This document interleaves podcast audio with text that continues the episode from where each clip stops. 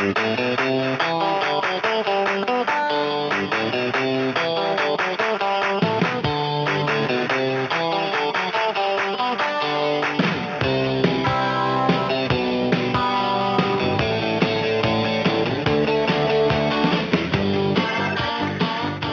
morning and welcome to Life Unedited. I'm your host, John Aberly. Today, my guest is former Major League Baseball pitcher Tommy John, who, as some people might know him, the younger generation has probably heard of the Tommy John surgery.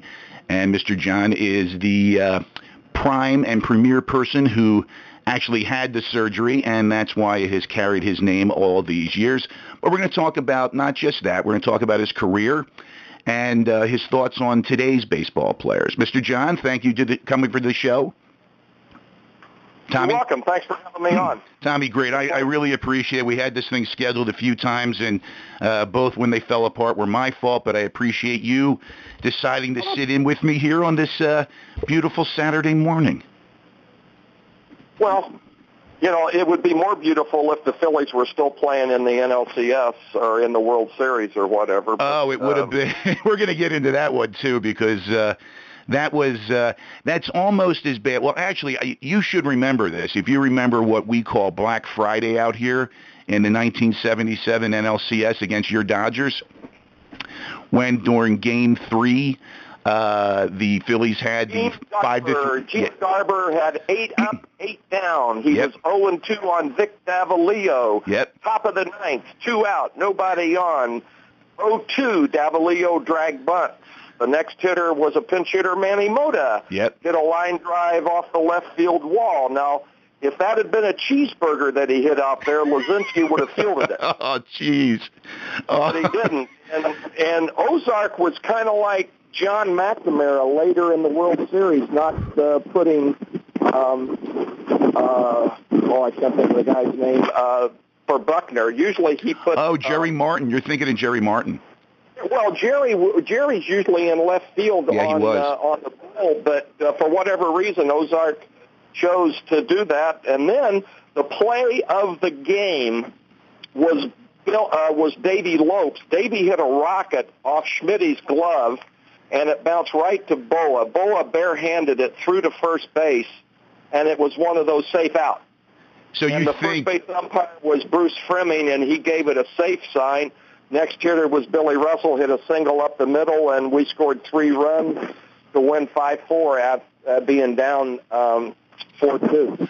I wonder if you know that uh, last Friday night was the 35th anniversary of Black Friday when the Phillies lost no, that game. No, but um, and then Saturday was the game I pitched against Lefty in a pouring down yep. in a driving rainstorm. That the game should never have been played, but uh, they had to get it in because they they were up against pro football.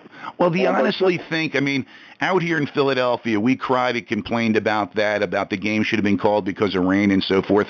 But you both yep. had to play in it and both you and Lefty were, were you know very very good, great pitchers you, you, were, you were playing in the same conditions. How come it didn't affect you as much as it affected Lefty? Because he lost. if I would have lost, I would have I, I would have said, "Shit, we never should have done this. That's, that's Chub Feeney doing. Yeah. This was terrible. The all of our seasons on the line, and you know, you make excuses for that. And uh, I know when I was doing stuff for the Yankees, uh, I was in the uh, coach's locker room, and Reggie Jackson and I were sitting there next to each other. I said, Reg, watch this. I said, watch this. And then I said, hey, Bowa, tell us about that that game that we played in the rain. Was that something? And Bowa, for the next half hour, you couldn't have it. I mean, every word – every other word. He was worse than Lasorda. Oh yeah. Blankety blank blank blank blank And I said, how about how about Friday's game, the one that you threw Lopes out at first base? And Reggie said, God, do you know how to get him started? And I said, I know how to get all those Philly guys started. Well, you know, Tommy, it's true. That was uh, that was considered, and I think still might be considered the best Phillies team ever to suit up uh, the 1977 Phillies? Well, somebody asked me. They said um, the 77-78 Phillies. what do you? How would you compare them against the Reds of the early '70s? You know, the big red Yeah. machine. Yep. I said, well, that's like saying, how would you compare a plutonium bomb against a uranium bomb? There you go. You know, they're all going to, they're both going to kill you. And it's just a matter of how hard are they going to kill you. Yeah, but the Reds, the Reds could handle the pressure. The Phillies Well- always seem to kind of 76. They get swept by the Reds, which I think was expected. Then they go up against you guys in 77 and 78, and the mistakes. Look at look at Game Four in L.A. in 78. Gary Maddox never drops a ball. He drops a ball. drops the ball. I know it. Yeah, never. Yeah, never. I mean, that's that is a, that is a, a, a easy play for Gary Maddox every other day. No problems at all. It's hit, and I think it was, was it Russell that hit the ball. Billy Russell, yeah. Yeah, that's what I thought. It was Russell. And then there you go, and we have to sit and wait another year, and then, you know, we get Pete Rose, but injuries take us out, and we have to wait till 80. But even 80 was a struggle to get there. To win that first Uh, championship was had- painful. But you had Moses. Moses was leading you in 80. Yeah, we did. Yes, and and he did, and he made. Moses, I'm, I'm talking about Dallas Green. Dallas Oh, da- yes, he was, and that and Dallas came in, right man, right time, big guy, big booming voice, was able to set Yeah, the well, prima donnas and you know do the whole thing there. you know, I, I hate to I hate to get on Dallas because of what happened to his granddaughter and and Yeah. but Dallas said this when he came over to manage the Yankees. Uh, Clyde King, who was George Steinbrenner's confidant, said, "This is a soft ball club. We need to get these guys tougher." And uh, the boss said, Who, what, "What do you mean?" And he said, I, I, "I think we need somebody like Dallas Green to, you know, to show these guys the way." And Dallas came in and he said, "You guys, my God, I'm gonna I'm gonna lead you to the promised land. You just follow me, and I'm going to lead you." And Righetti and Mattingly started calling him Moses, and I don't know if Dallas ever figured that one out, but. um uh, in fact, he came within a hair's breadth of losing Mattingly. Uh, he would, you know, he, he certain guys you can berate. Uh, Yeah. The Phillies had the Phillies had a team. I don't think you could berate Schmitty a lot. I, I, I think Mike Schmidt was more sensitive than what people thought he was. Oh, big time, Tommy! You couldn't hit it better on the mark. Extremely sensitive, hard on himself, and sometimes Yep. he would say the wrong thing at the wrong time, and it's just he never had command of when to say the right thing. Well, but then, then you hit it on. You know, you had Bowa. You, you could take Bowa out and tie him to a stump and lash him and and yell at him, and that would just make Bowa play harder. Pete Rose was the same way, and I think those two guys probably probably helped win the pennant and the World Series for the Phillies more than Dallas Green or anything. But you know, it's just it's like this Philly team.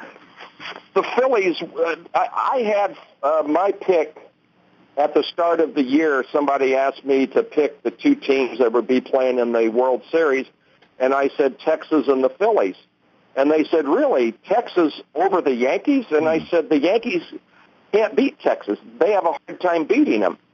And I thought, you know, the Phillies had the best pitching in baseball by far, but the reason they didn't win, two of their pitchers pitched crappy games, Cliff Lee and Roy Oswalt. I mean, they did not pitch well. If they just pitch marginally well, the Phillies are the Phillies are playing the Cardinals, or I mean, the Phillies uh, yeah, are playing. You know, Yeah. uh, they're they're one step closer to getting to the World Series.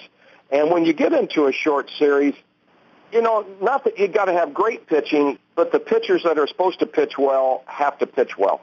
Well, I've always said a, a short series, I think, is always to the advantage of the underdog team coming in because anyone can steal a series when it's five games. It's a lot harder to to take someone out who is the favorite when it's a seven game series because eventually Exactly. things kind of even themselves out. Well, you know, that's uh, in my era when we had playoffs. There were only five game playoffs, Yep. and the, here's here's my here's my assessment. the the opposition has a good pitcher. He pitches his his fanny off and wins. Your pitcher in the second game pitches his worst game and you lose. In the third game, either an umpire, a bad hop, a bad play, a Bartman, or something like that happens, and all of a sudden you lose the series three games, and you really haven't played bad. And that's it. And I, I remember in um, 1980, the New York Yankees won 103 games during the season. The Baltimore Orioles finished second. They were 162. Now, if you if you said at the start of the season to Earl Weaver, Earl, you're going to win 100 games this year, Earl would say, I'll take it. Well, he won 100 games and finished three games back of us. That's right. That was a that was a run. Uh, uh, that entire season was a run. You guys were neck and neck. And then, I Yeah. i- is that the first time that two teams won over 100 games or 100 games plus, and and only one made the playoffs? Exactly. I thought so. That I remember that season. I remember that season. I want to get then- to. I'm sorry. Go ahead. And, and then we, we we go into the playoffs and we go boom boom boom. Kansas City sweeps us three three Yeah. and zero, and people are saying, "Well, what happened?" Well, we, we won 103 ball games. We just kind of, um, I mean, I pitched game three, and uh, they took me out of the game for Gossage to pitch to George Brett, and and George hit the ball in the upper deck. To uh, we lost the ball game. I remember that. But then again, the, the Royals were also snake bitten there in the mid to late 70s. They lost twice before to the Yankees Yankees. in the in the ALCS, which the most right. dramatic one was Chris Chambliss hitting that walk-off home run in Yankee Stadium when the fans pour onto the field. I know it's not right to do that, but it does make for a great picture when people are are running onto the field. I know it. You know now. Now, if something like that would happen, they couldn't get the police on their horses out there fast enough for for all that. You know. No, no, they couldn't. But seeing everyone's kind of afraid, which is a good thing. It's a good thing you don't do it. But I always said I think it makes for great visual uh, stimulation because you're sitting there at home and go, "Wow, look at all of them on the field."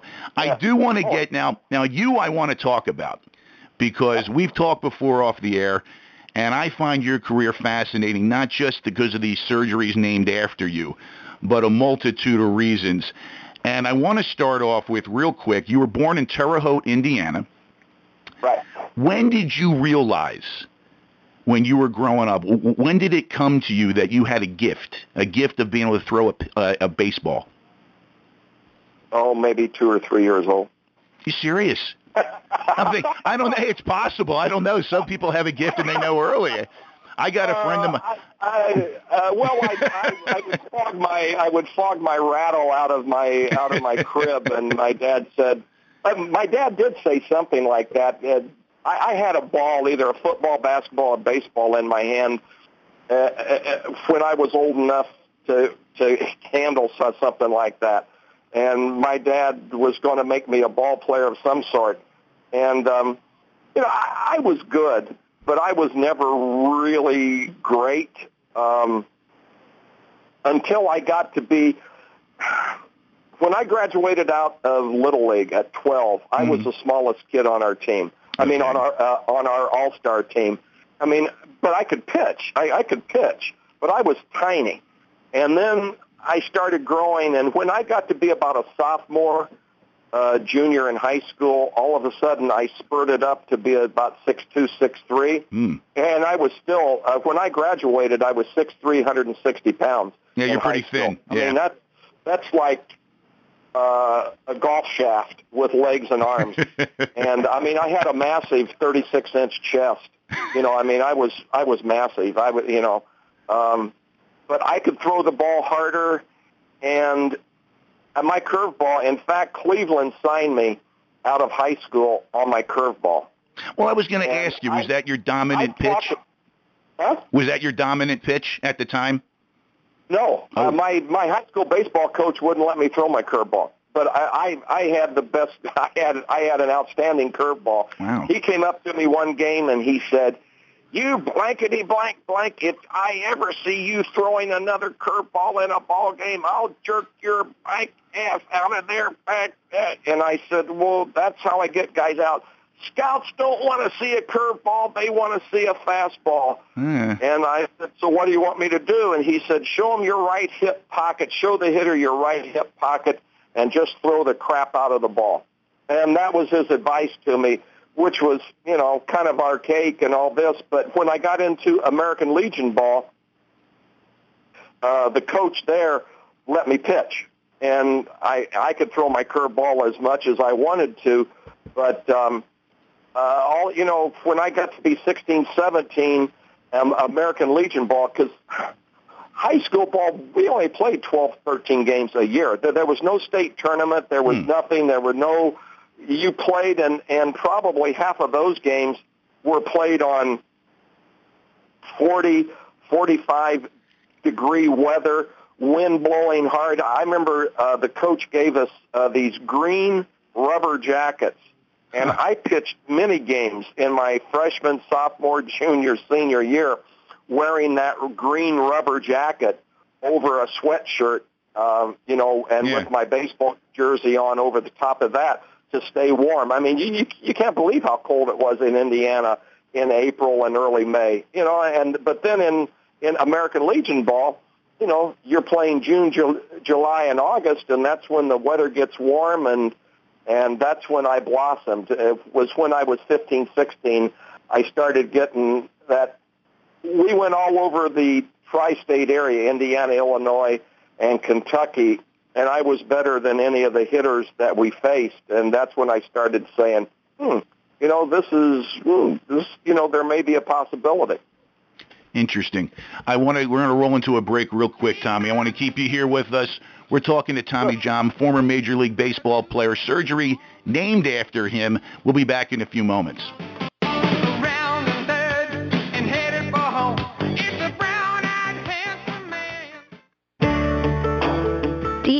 In West Chester, Communities That Care announced the third National Drug Take Back Initiative on October 29, 2011 from 10 a.m. to 2 p.m.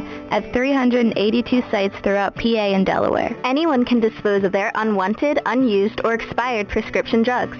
Studies show that a majority of abused prescription drugs are obtained from family and friends.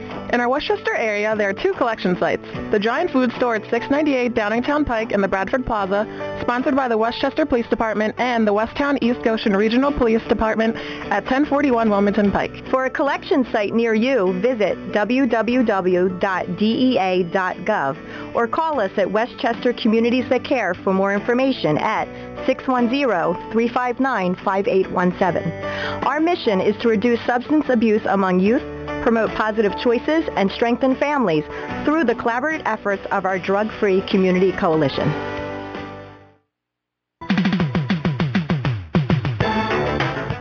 Start your mornings with the all-new WCHE Morning Magazine. It's a healthy dose of all things Chester County and beyond. Local news, local traffic reports, local sports results, interviews with local newsmakers, and the local entertainment scene, plus national guests, along with whatever you're talking about around the water cooler, plus your phone calls. Hosts Doug Sterling and Bill Mason give you all the info you need to face the day with a smile on your face.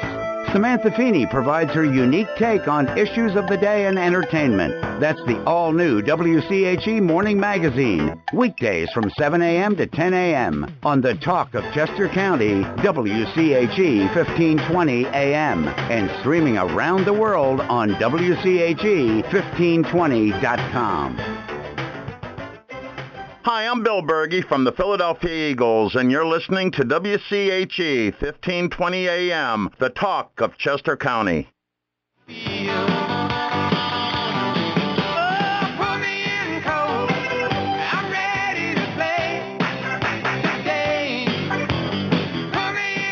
Welcome back to Life Unedited. I'm your host, John Aberly. Today my guest is Major League Baseball player Tommy John. Tommy, um, Tell me, I, I'm curious about this because I've never been in this kind of setting and obviously never will. When you pitched your first game, what was it like to walk out onto the mound?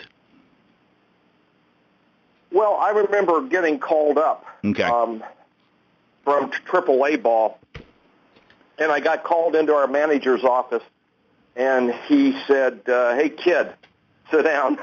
and that's I, I was called kid for so long. I thought that that that was my name. Um, he said, uh, "Your contract's been recalled by Cleveland.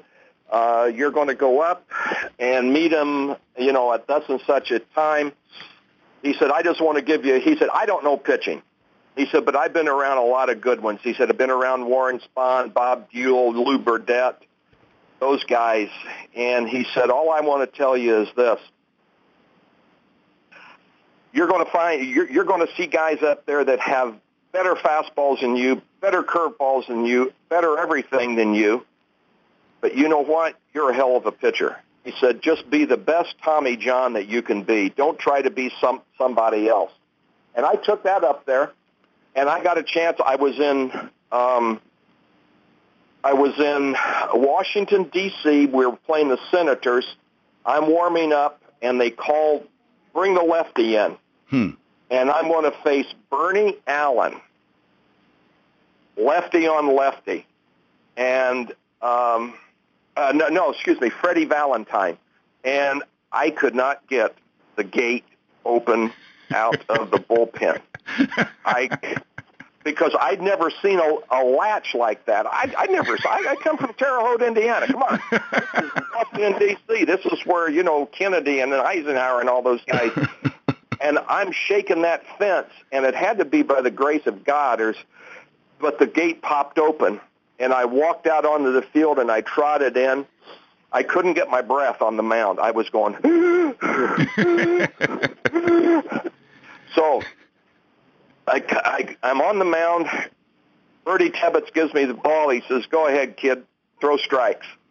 So I get out there, and that's what I could do. I I could throw strikes, and I threw the ball, and uh, I got Freddie Valentine out, and the next guy up was a skinny shortstop named Don Zimmer. That's when Zim was skinny. That's a long time ago, brother. Zim topped the ball down the third base line and got a base hit, and I won't let, I never let him forget that. I said, you son of a gun, you're one for one off of me. And he just laughed like a son of a gun. So then I got the next guy out, and I, I was done with my inning pitching. And uh, two nights later, I came in and um, I faced a couple other guys, and then we went to Minnesota, and I came in and I faced Bernie Allen with the bases loaded, and I threw him a sinker. He hit the ball on top of home plate, and it went about 30 feet in the air, and I'm standing there waiting for it to come down, and it comes down, and the run crosses the plate, and I thought I did a bad job because I didn't get the batter out. And the manager comes out, Birdie Tebbetts comes out, and he said, "Kid, great pitch, great pitch, lucky. That was luck. That's that's what I, that's what we want you to do. Just keep pounding the ball like that. You know. Oh, okay, okay. and then uh, I got a start uh, out in California. I got a start, my first start in the big leagues, and I pitched against Dean Chance, and that was the year Dean Chance was Cy Young Award winner, 1963. Yeah, the name rings a bell. Oh God, he he beat me like three to one, three to two, and then I come back. My next start is game of the week, Saturday game of the week against the Angels again. Dean Chance again, and the son of a gun beats me again. So I start out 63. I'm 0 and 2, and I have a real low ERA, like a two ERA or something. And um, you know, the next year I make the ball club and I I win my first start. I beat my boyhood idol Robin Roberts. Ooh. I beat him uh, five to nothing, six to nothing, something like that. And Robbie and I pitched the game in an hour and 32 minutes. Yeah, you guys were both known to keep the ball game moving, which I love. I think it's great. Well, that's that's why I love pitching against lefty. Yeah, he kept I like the game. pitching against Seaver. I like pitching against all the guys because they got the ball and threw the ball. Gibson, my God, Gibby, you would get in there, sit down, towel yourself off. You looked up, two outs, let's go. You're back out on the field. And the other reason uh, I, I love facing Carlton, people said, why would you love facing Carlton? I said, because McCarver always caught him, and there was there was six outs in the lineup right there. McCarver three and and Carlton three. Oh, gee. yeah, I guess you're right. McCarver was never a good hitter. Actually, Lefty wasn't a bad hitter for a pitcher. I think he popped about six home runs in his career. Lefty was a better hitter than uh, I, I feared Lefty more than McCarver, but I never threw. I never threw pitchers. This was my mo on on pitchers. Okay. And we had a manager named Eddie Stanky. He said, "Tommy, you're a pretty good hitter. What do you hit? Sliders, curveballs?" I said, "No, I hit fastballs." Oh, okay. Oh, what do you throw pitchers? Why throw fastballs? Why would you throw fastballs if that's what you can hit? That's the only thing that guy can hit is a fastball. Why wouldn't you throw him curveballs? And so I worked on my curveball to throw it for strikes. When a pitcher came up, I threw him curveball, curveball, curveball, go sit down, strike three, you're out. I like it. I like it. Just keep the well, game that's moving. why, you know, you see guys now, they throw, why don't you throw a pitcher three curveballs? Sit him, that, sit him down, let's go. And, and you throw three pitches, he's out. If he could hit any better than that, he wouldn't be pitching. He'd be hitting. Exactly. Well, So- Cliff Lee can hit. Cliff Lee's got a little power I, with the bat. I would throw Cliff Lee curveballs. And if Cliff. Lee took a good swing at it, the next pitch would be up and in at Cliff's chops, and then I would throw curveball away, curveball away. But if you look, look at statistics next year or even this year, go look at pitchers' statistics, how they fare against right-handed and left-handed hitters. You'll find most left-handed pitchers get right-handers out better than lefties, and righties get lefties out better than righties. The reason being is lefty against righty, righty against lefty, that they can throw fastball changeup. And their changeup is always fading away from the hitter. The reason they can't get righty, righty, lefty, lefty out is they can't throw their breaking ball for strikes. Well, or if they do, they leave it middle half of the plate. Like the other night, um, oh, last night, uh, the pitcher um, was pitching to Pujols, Greinke, yeah. and he, he gets him one and two and throws him a breaking ball and leaves it on the inside half of the plate, and it gets whistled out into left field. You can't throw that pitch at one and two. You've got to make a pitch on the outside corner. At two and two, you've got to make a pitch on the outside corner. And I don't care if you walk Pujols and walk the bases loaded. Albert Pujols is not going to beat Tommy John. Lance Berkman or whoever's following him is going, or Roy Halladay is going to beat Tommy John. Albert Pujols isn't. And but guys don't think like that anymore. You, you have to know going into the ball game who you wanted to beat you and who you didn't want to beat you. With the Phillies, I didn't want Schmitty or the Bull to beat me. So I could, so I had seven guys to pitch to, and if I could, uh, you know, if I could pitch decently against the Phils back when they had their great teams, here's the way I went looking at how I was going to pitch them. Hitters one and two. It was used Sizemore and Bowa or whomever was hitting first and Bowa. And I'm going to face those guys four times. If I'm pitching well, I get those guys out three out of four times. Maybe four out of four, but let's say three, three out of four. Then you get Schmidt, Luzinski, um, and whomever, Hebner or whatever. Yep. You're, going to face those guys probably four times.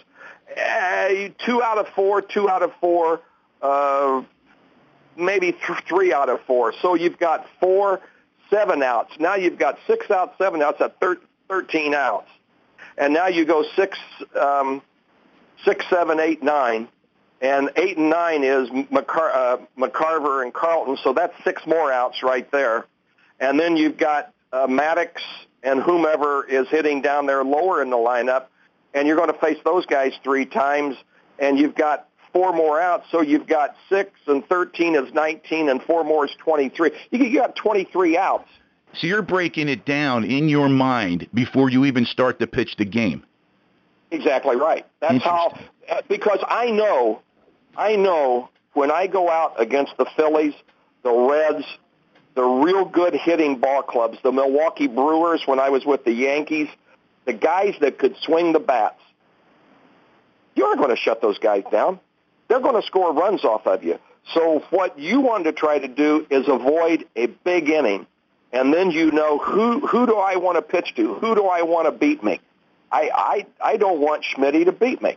So if it came down to it, I was going to pitch to the hitter in front of Schmidt, and I was going to.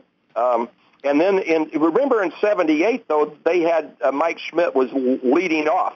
Yeah, for a while there because he kind of had a, a run of bad luck. He had, he was not hitting at all, so they put him in the front spot. They put him in the leadoff, and we faced him. I I pitched the second game in Philly of the playoffs, and Schmidt led off with a line drive. I thought the ball was out of the ballpark he did too. He he went into his Cadillac trot, and the ball and the ball hit off the top of the wall. Reggie Smith barehanded it and right. threw a bullet into second base. Now I'm sitting there on the mound, and this is my thought process. Oh shoot, home run! Oh God, double! Oh wow, he didn't run, single. TJ, get hit your belt up. You can pitch your way out of this one. And uh, Luzinski, they bunted Schmidt over. The net guy hit a ground ball. Luzinski hit a ground ball to say to end the inning. Now, had Schmidt run from the get-go, there would have been a runner on second base and ground ball, fly ball, and they score one run in the first inning. Uh, the game is a little different. As it was, they didn't score, and I ended up pitching seven in, um, no, I, I went up pitching nine innings. Yes, I think did. of shutout. I, I believe you pitched shutout ball, complete game. Simply because Schmidt didn't run the at the start of the game. Now, I, I I knew that I was going to give up one or two runs, three runs, and I was just hoping that if I held them to three, the Dodgers had a pretty good offensive team too. Oh yeah, we could score four or five runs. And that was my whole thought. If I could hold them to three or less, I had a very, very, very good chance of winning ball game. Tommy, let's um, let's kind of move on here. Um, um, this is the thing that really fascinates me, as it does anybody, knowing that you have a surgery named after you. When you were pitching that day, and uh, the the um, the injury occurred, can you tell me what was the pitch that you threw? Fastball. Fastball. Okay. What did the injury feel like when it happened? Did you know instantly this was this was big trouble? Um, you know, I, I've had whenever you pitch. I started 700 games. Yep. In my career, probably a third of them, or or maybe even less. My arm felt 100%. Hmm. Something's always bothering you. Something's this and that. And you just go out, you work it out, you throw, you throw through it, and you pitch through it, and let's go, because your job was to pitch. I knew what pain felt like. This was different than any pain I'd ever had in my life. Gee whiz almighty. Oh, my God, I can't believe how this hurt. Oh, my God. I shook my arm, and my, oh, man alive. What did I do? Did, uh, you know, and I threw one more pitch, and right when I got ready to accelerate forward. Oh, it pained again. And I threw two bloopers up to the plate. I walk off the mound. Walt Alston's coming towards me, and I said, Walter, I've hurt my arm. You better get somebody else in. And I go to the bench. I get my jacket. I tell Bill Buhler, Bill, let's get Dr. Jobe. Something is drastically wrong. And we went upstairs, and Dr. Jobe met us in the trainer's room. And now I'm going to tell you something that this was 74. Yep. The Dodgers had a no.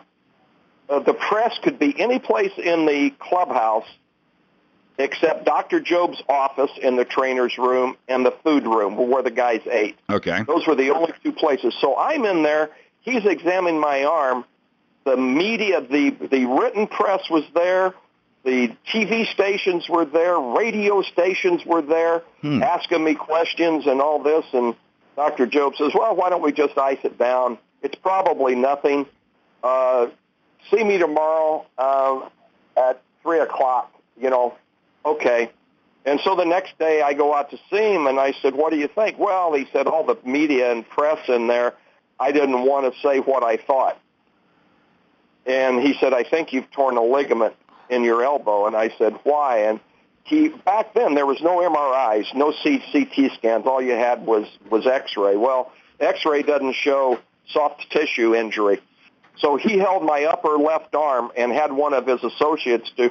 He could open my forearm up about 30 degrees. Oh, jeez. Until I started screaming with pain, and he said, it shouldn't be this loose.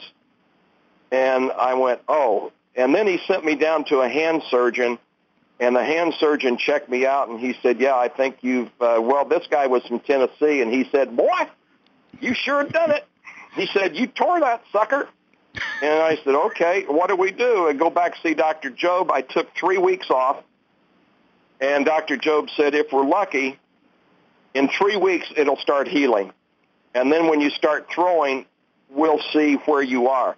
I started throwing, felt okay. The minute I got on a pitched surface, oh man, it it hurt again. Then I went and I told the our trainer Bill Buhler, he taped my arm up like you would a sprained ankle. Are you serious? Exactly like you would a, a sprained ankle. And I could throw the ball decently, but not good enough to get big league hitters out. Now we're about five or six weeks post injury. And Dr. Jobe is looking at it and he said, How does it feel? And I said, Not very good. And he said, Well, here's here's the deal. You don't have to have anything done to your arm. He said, But I can tell you this. If you do not have anything done to your arm, you will never pitch Major League Baseball again. Hmm. And I said, okay, if I have something done, he said, I can't guarantee anything because I've never done this surgery before. He said, that's why I sent you to see Dr. Stark, the hand surgeon. He had, in the hand and wrist, they do a lot of tendon transplants in there. And he said, Dr. Stark knows. So he said, you tell me, what do you want to do? And I said, I want to, I want to pitch again.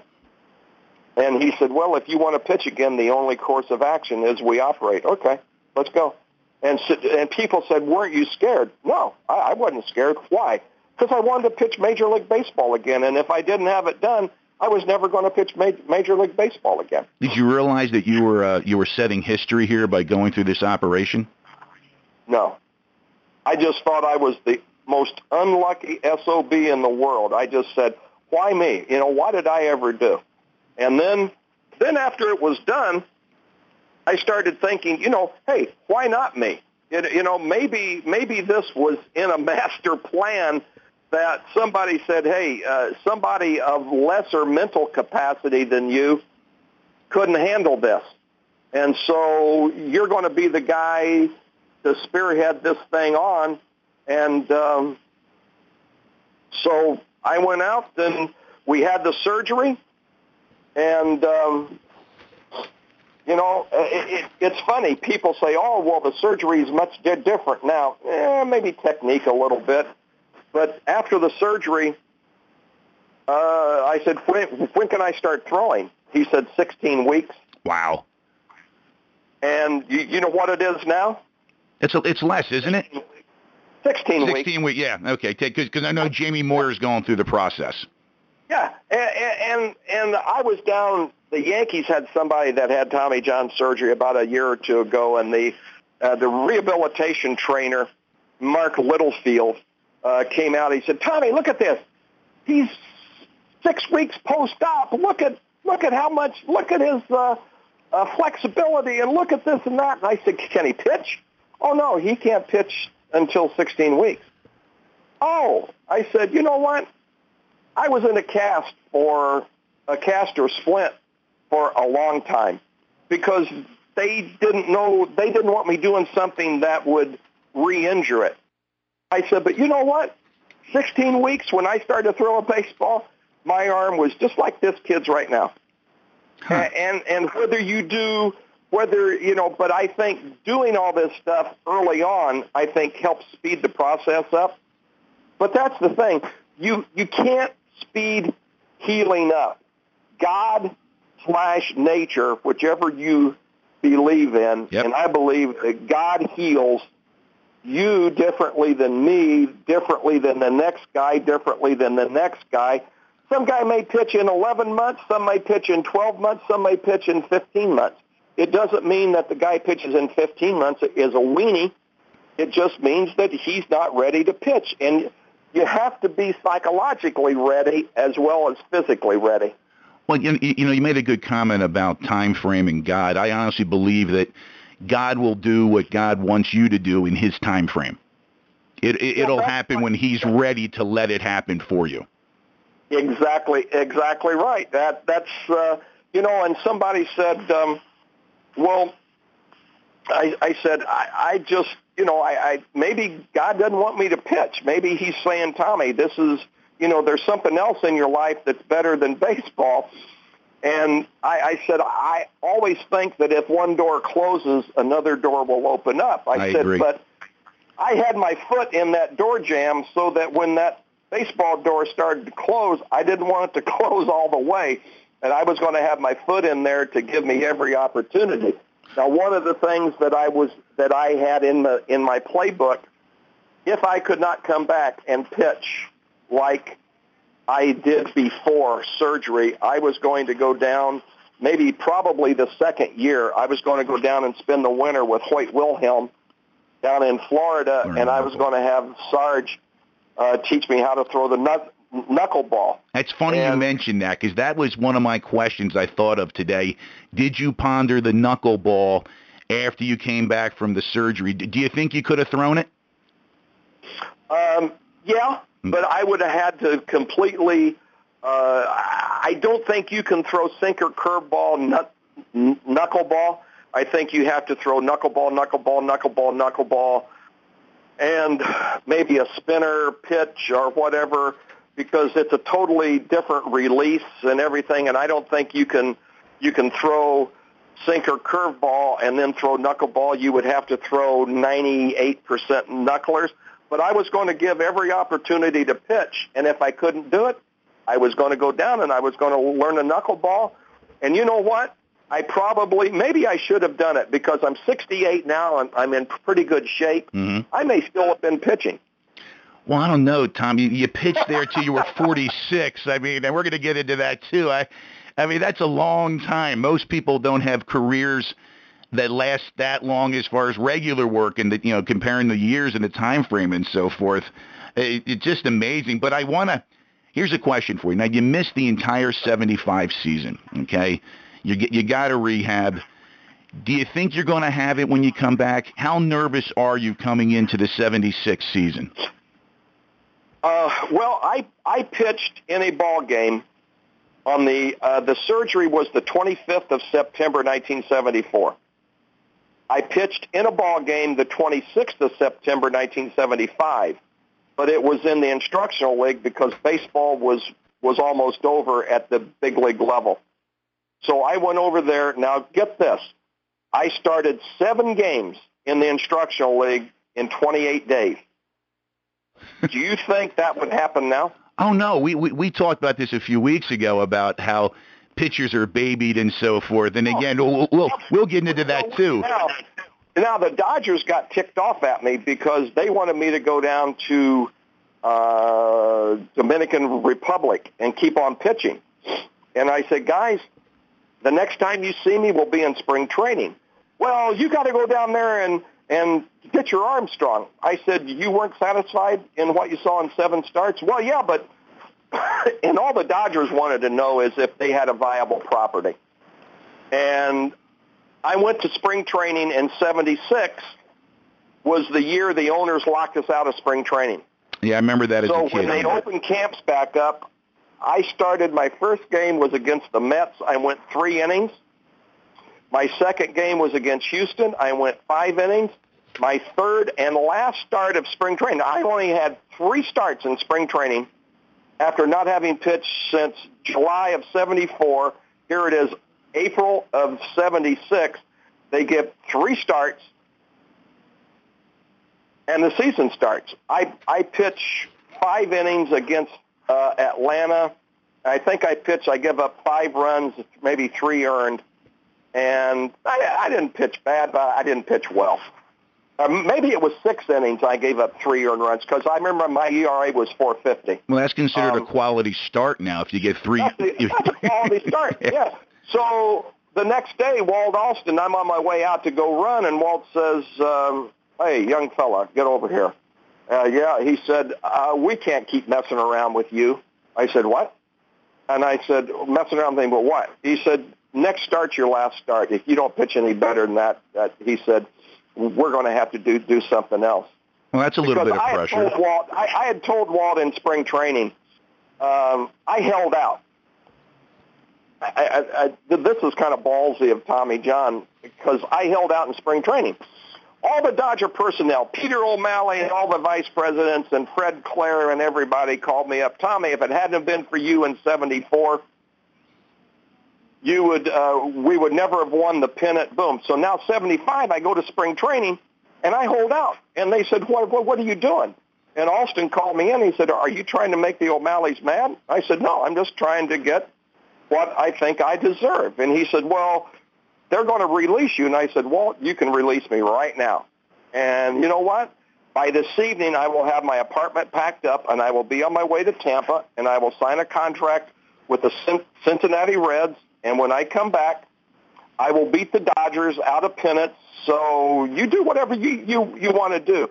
And I think Walt Walt didn't like me very well, and I didn't like Walt. I just thought he was archaic, and I thought that. Uh, so anyhow, my second start in 1976 season could be my last start, and we're in Houston, and as it would happen, it was a crazy inning, and I had runners on second and third, two out, Bob Watson up. I went three and zero. Oh. The bullpen is warming up if I walk Watson, I'm out of the game and I'm gone. I'm history. Joe Ferguson, my catcher, comes out and he said, well, TJ, this is probably going to be your last pitch in baseball. Let's make it a good one. Let him hit it down the ballpark. Oh, jeez. Okay, so I threw him a fastball. He took it. Strike one. I threw him a fastball. He fouled it back. I threw him another fastball. He fouled it back. I threw him another fastball. He swung and missed. And so I escaped the first inning. Second inning, I go out, I pitch a little better. Third inning, I go pitch a little better. Now I'm starting to get a little cocky. You know, well, yeah. I'll drop down, throw some sidearm pitches, and throw some slow curve balls, and you know, you're starting to get some confidence back. And I pitched seven innings of two-hit baseball in my in in the start that I had to win or I'm gone. And I come in and uh, Walt said, I'm going to pinch hit for you. And I said, did I pitch well enough to get another start or, or, or am I toast?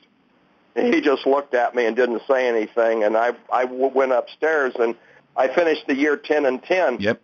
In the last half of the season, I really started to pitch pretty well because it took me that long to figure out what I had to do to get, you know, to pitch. Here's here's my thought on pitching. Anybody can pitch. Anybody can pitch when you've got your A game, when you've got your stuff. The quality pitcher pitches a good game when you've got nothing. When you've got absolutely nothing, you figure out what you've got to do to get six, seven innings in. And at the end of the season, I started figuring out what I had to do to get into that sixth, seventh, eighth, ninth inning without having my my real, real, real, real good stuff. You know, and I finished out that year. Alston resigned. Lasorda comes in, and I win 21 games, or I win 20 games. I go 20 and seven, and um, it was like night and day pitching for Lasorda or pitching for Alston. My gosh, it you, you can't believe how much fun it was to pitch for Tommy. Uh, Tommy's a different kind of breed. Tommy, I'm going to ask you a question, and I'm going to ask you if you can do me a favor here.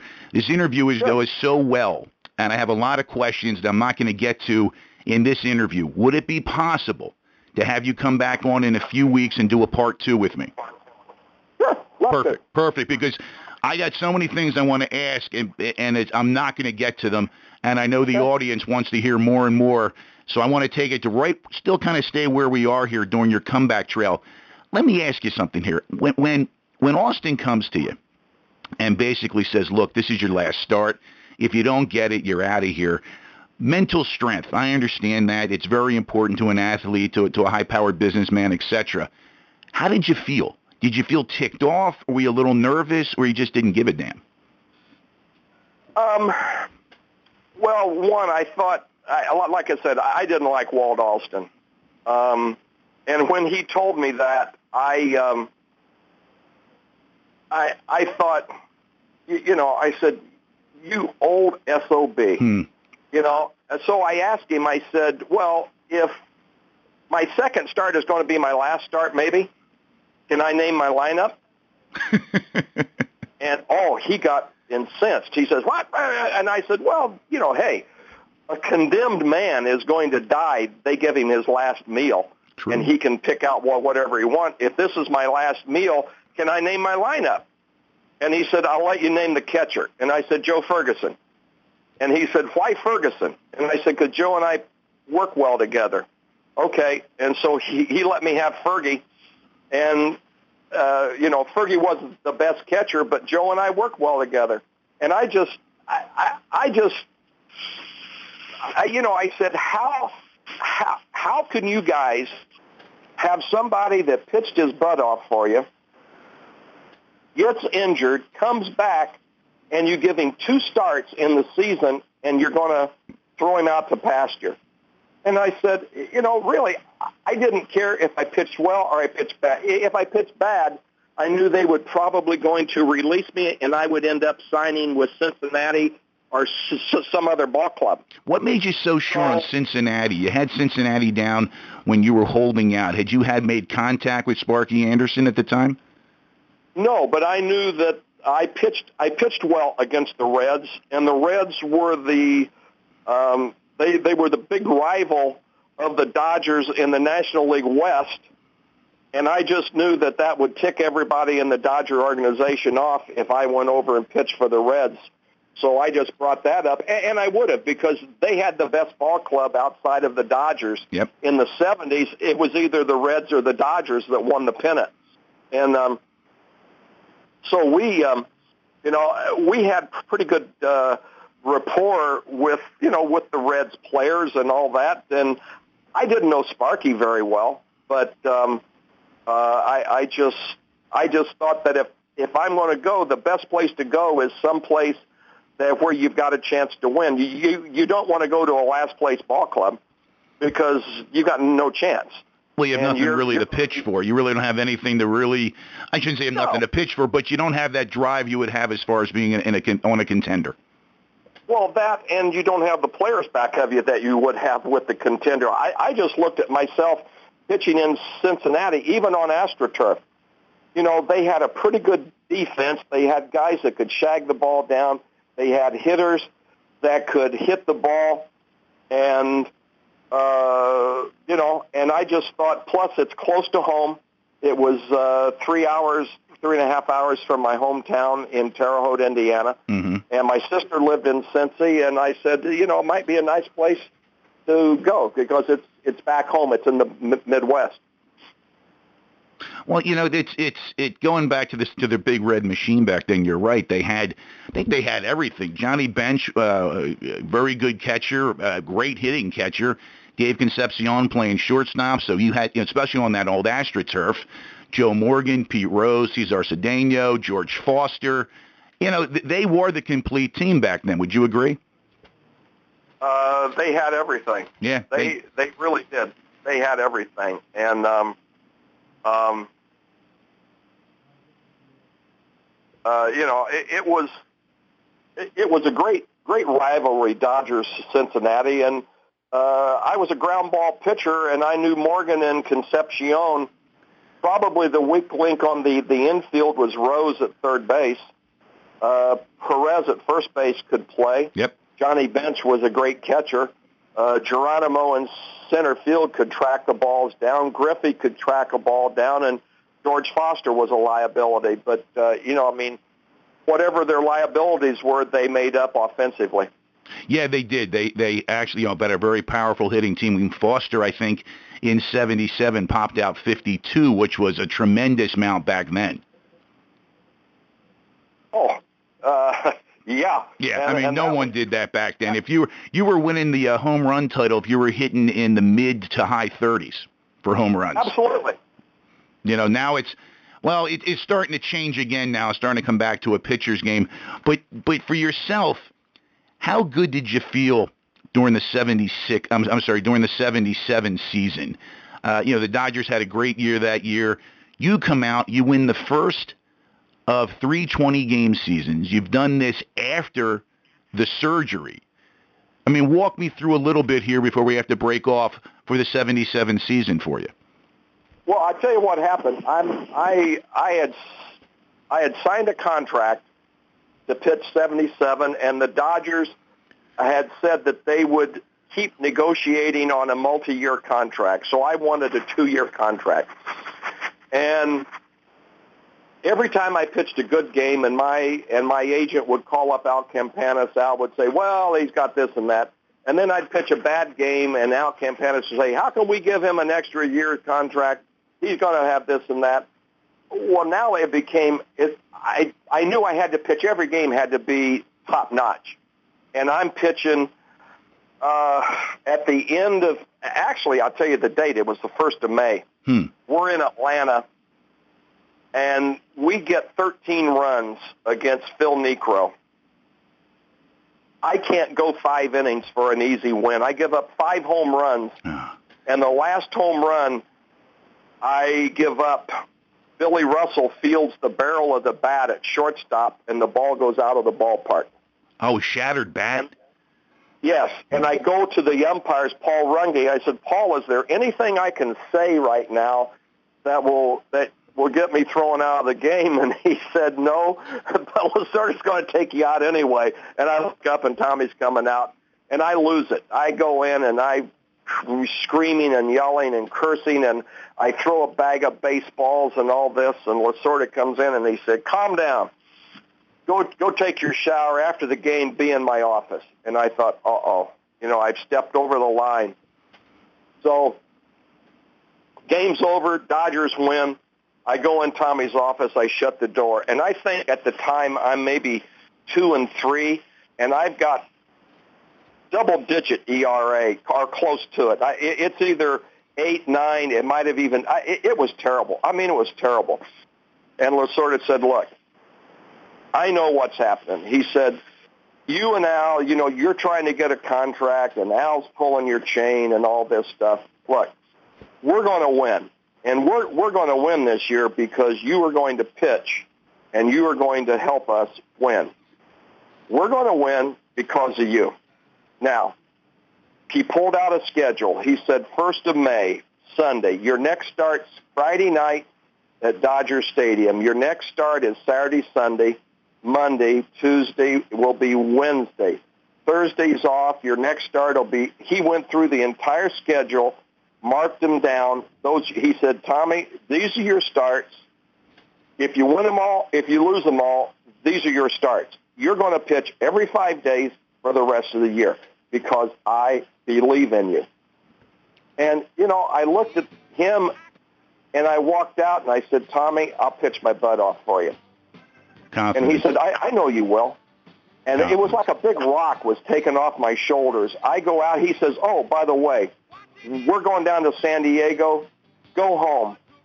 Come down, do your workouts, and after you're done, get in the car, go back home, spend the four days with your family. yeah, Lasorda. Get was- away from here. Tommy, listen, I really appreciate you coming on today. We have to close it up, but we are going to talk again. We're going to set a part two up for sometime in November, and I really appreciate you coming on. You're welcome. Thanks Talk a lot. Tommy. We'll talk to you soon. Bye-bye. Bye now.